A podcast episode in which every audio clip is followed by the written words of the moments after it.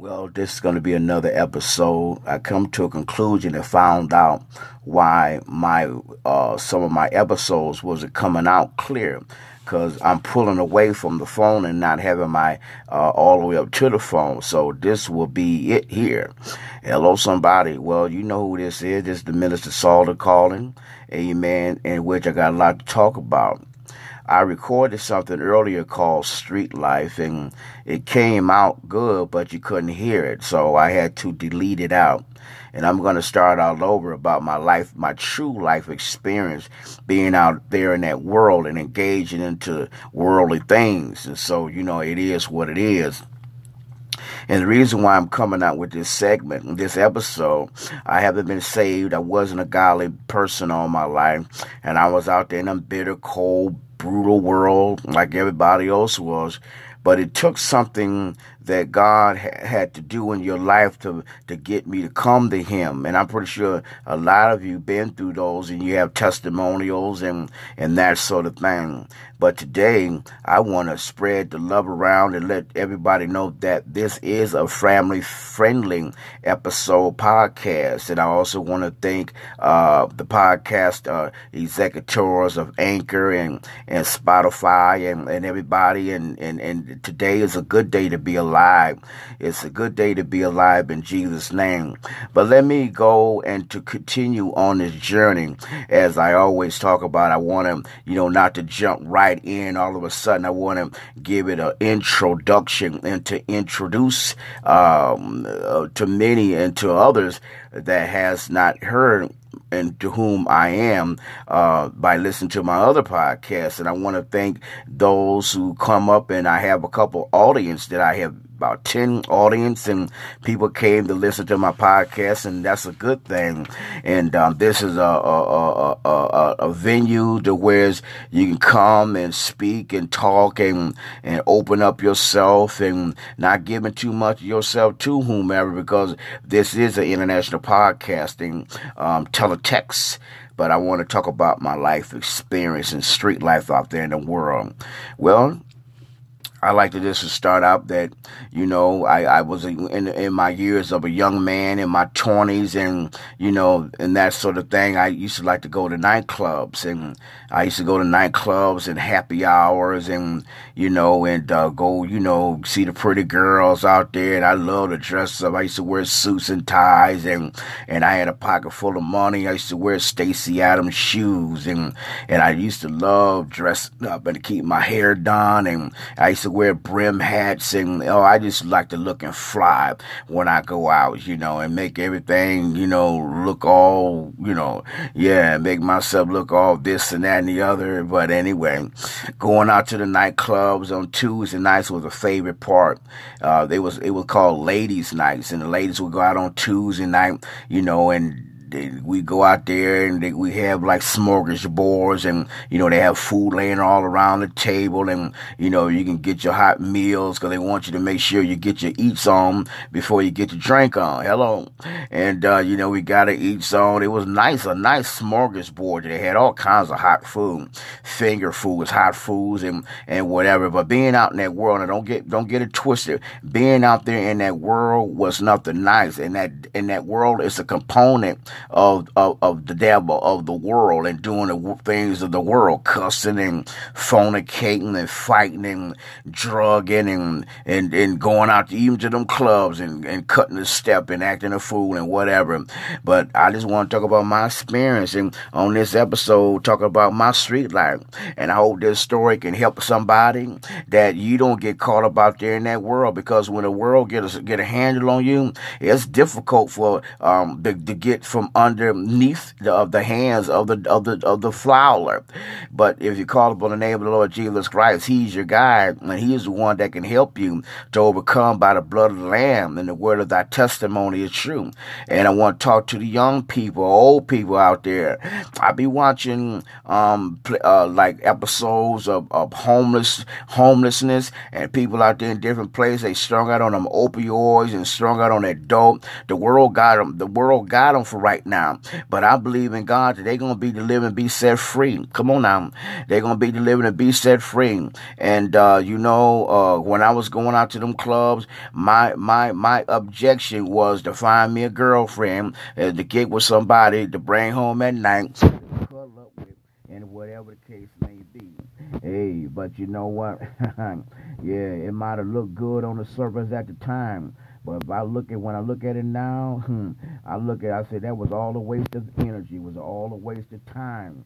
You know, it was all a waste of time. But, you know, I knew no better. I didn't have no father figure. I didn't have no mentor or, that can help guide me and to coach me not to be out there in the world. But in retrospect, I wanted to be out there.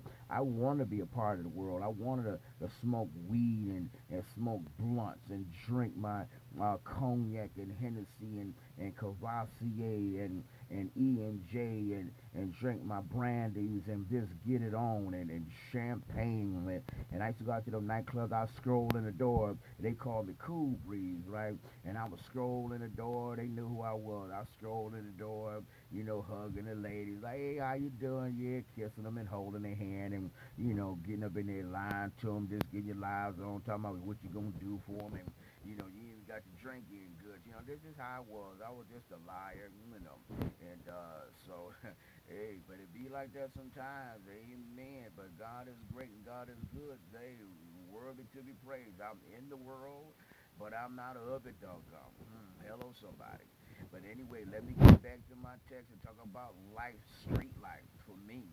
And I was out there and I would go to work, right? I used to be a chef. I used to cook.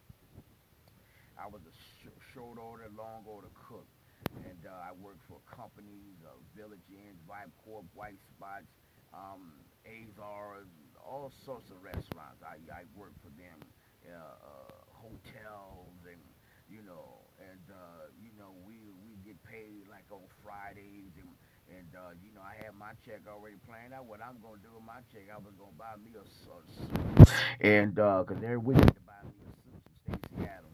Me what I'm saying, or some Bostonians, and buy me a suit, and because I had to go out to the club, I had to have me some dress up for on the weekend, like Friday, Saturday, and Sunday, and well, Sunday should have been in church, but I wasn't in church, I was out there doing Sunday night at the nightclub, knowing I had to be to work on Monday, but anyway, I was out at the club, hello, dancing. My cousin Curtis, he would come pick me up because, man, if you want to go out, that's all he did was went out. He worked, and he had a good job. We all had good jobs, but he loved to go out to the club.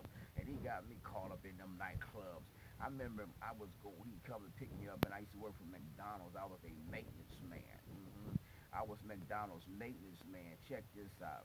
And Curtis came by. He was on a Friday. It was a Saturday. It was a Saturday night, and we went to a club called After the Gold Rush, I believe it was. It was After the Gold Rush.